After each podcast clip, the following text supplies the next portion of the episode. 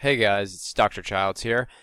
Today we're going over lesson number three of our thyroid beginner series and today we're going to be talking about what I call T4 basics. Um, and so that's going to include T4 the test, T4 the medication, and T4 the hormone.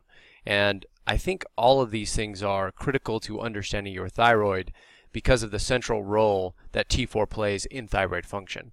So let's talk about this. We'll break it up into sections um, and we'll make it nice and, and easy to understand so that you can everyone can stay on the same page here. So first of all, let's talk about T4 as a hormone. All right, and so T4 is uh, produced by the thyroid gland, and I have an image here that you can look at. And so this image is uh, showing you the thyroid and it's showing you that T4 is produced directly from this gland. Um, forget some of this other stuff over here and on the sides. We'll just be focusing in on this image right here. So T4 is produced by the thyroid gland. And about 80% of the hormone, of thyroid hormone that your thyroid produces is T4. So the vast majority of thyroid hormone that is being produced by your thyroid gland is this hormone T4, which is why it's so important. Um, the, and then the other 20% about 20% or so, and this varies based off the individual, is the hormone T3. So 80 plus 20 obviously equals 100, and so that's the total amount of thyroid hormone that's being produced from your glands. But what is T4 truly? T4 is really considered an inactive hormone. Okay, so even though it's the most abundant thyroid hormone that your body produces, it's inactive. And the only way for it to become activated is through a process called conversion where your body takes T4 and turns it into T3. And th this image talks a little bit about those conversion factors, but we're going to have another lesson on that. So you can sort of just put that to the back of your head for now. But just realize that T4, the majority of the hormone that your thyroid produces is T4, and that hormone is inactive unless it's changed or modified and turned into T3. Which means that the 20% that your thyroid produces of the other hormone, T3, is the active thyroid hormone. But the T4 by itself doesn't do much, okay?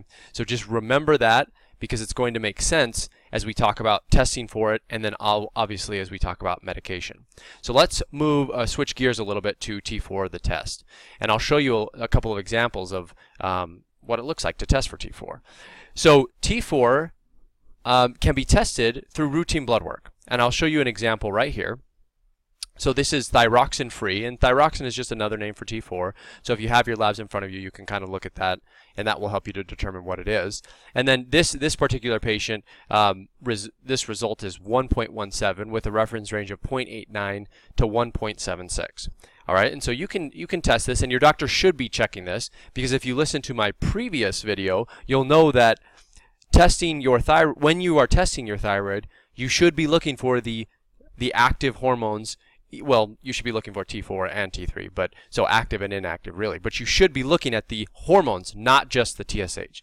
And the amount of hormone that's in your blood gives you an idea as to how much your thyroid gland is actually producing, right? So if we know, going back to this image, that your thyroid gland produces T4 when it's stimulated by TSH, if that T4 is low in your body, then you can kind of say that, or you can make the assumption that the thyroid is unable to produce the amount that it should. And I have a, an example here that I can show you, which is right here. So this is a patient with Hashimoto's, and this is the TSH and the free T4 tested together. So you can see that the TSH is high, which is an indication that the thyroid is not producing enough hormone. And so you might think to yourself, well, if that were true, then we would expect we would expect the, the uh, T4 and T3 to be low, and that's exactly what we see here. So 0.7 indicating that the free T4 is low. So that's the value of checking T4. Now, a lot of doctors will just look at the TSH, but we talked about why that's a, probably not the best way to look at that. Um, so you really want to look at these two things together. And so what does it tell you? Well, it gives you an idea as to how well your body is producing uh, T4, but also how well is your body converting T4 into T3. So if you look and you have high amounts of T4 and low amounts of T3, then you can kind of make the assumption that it's probably not being converted act actively. All right, so that's sort of the basics there. And then lastly, if you are on thyroid medica eh, medication, such as levothyroxine, which we're going to talk about in just a minute, then as you take that, your TSH should go down and your T4 should go up. So those are the things that you're looking for if you're taking medication. So let's talk about T4 medication because this is where I think things things get a little interesting. So we've talked about T4 as a hormone. We talked about T4 as the test. Now let's talk about T4, the medication. Now, most doctors use T4 as their medication of choice when treating thyroid disease. If you watched the previous videos, you understand that. But what are T4? What are these T4 medications? Well, they're they're known as Synthroid, Levothyroxine, Tirosint, and Levoxyl, and there's a bunch of other different kinds of brands, but those are the most common. And these medications contain the the uh, the hormone T4. That's it. They don't contain T3, even though you remember if we go back to the very first image we were talking about, your body produces 80% T4 and 20% T3. But when doctors, conventional doctors, they give you medication, they never give you back that T3. They only give you back that T4. And they do this because they feel that T4 uh, is a little bit safer to use in, because it has a longer half-life, which means that it stays in your body longer than T3. And they also, so that makes a little more sense. Like, let's say you skip a dose or whatever, fine, your levels are a little more stable. However, the problem is not many people do well um, just on T4 medication. And what they do is they hope by giving you that T4 that your body will then take it. Remember, we talked about this conversion. It will take the T4 that you're taking and your body will convert it on its own. They're hoping that this happens. The problem is this doesn't happen equally in all patients. There's a bunch of different factors, and this is where we'll talk about t- the uh, conversion factors. That's going to be a, a lesson coming up. But there's a lot of different things that can change how effectively your body takes T4 and turns it into T3. And by the way, if it doesn't turn it into T3, then you're going to feel terrible because T3 is the active hormone. T4 is only there to act as a reservoir for that T4 to T3 conversion.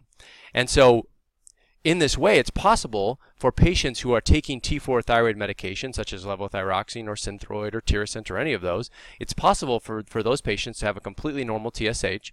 Because remember, as you take TSH, it will go down, or as you take T4, your TSH will go down, and yet they still may maintain low levels of T3, which means they still remain, may remain symptomatic.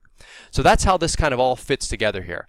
But don't let it confuse you. T4 which is another name for thyroxine, you could, those are used interchangeably, is, is all three things. It's a hormone that your thyroid produces, it's a test that you can actually look for in your blood, and it's also a medication. And that it's a good thing, but you need to understand that you separate these things in your mind so that when someone refers to T4, you know exactly what they're talking about. Well, that's it for the, for number three. We're just we're talking about T4 today. Tomorrow we'll be talking about T3 to give you a better idea. And I think that's where things get really interesting because that's that's how you can really start to feel better by using different types of medications and different combinations of medications. Because really what we want to do is we want to mimic what your own thyroid gland is doing in a healthy state. And if we know that your thyroid is naturally producing 80% T4 and 20% T3, doesn't it just make sense from a logical standpoint that we should replace your thyroid in that sort of ratio as opposed to just giving you 100% T4 and assuming that it works? Well, that's sort of that's sort of what I think and I think I can convince you that that is the case um, in future videos. So if you have any questions, leave them below. Um, otherwise, I'll see you guys in the next one.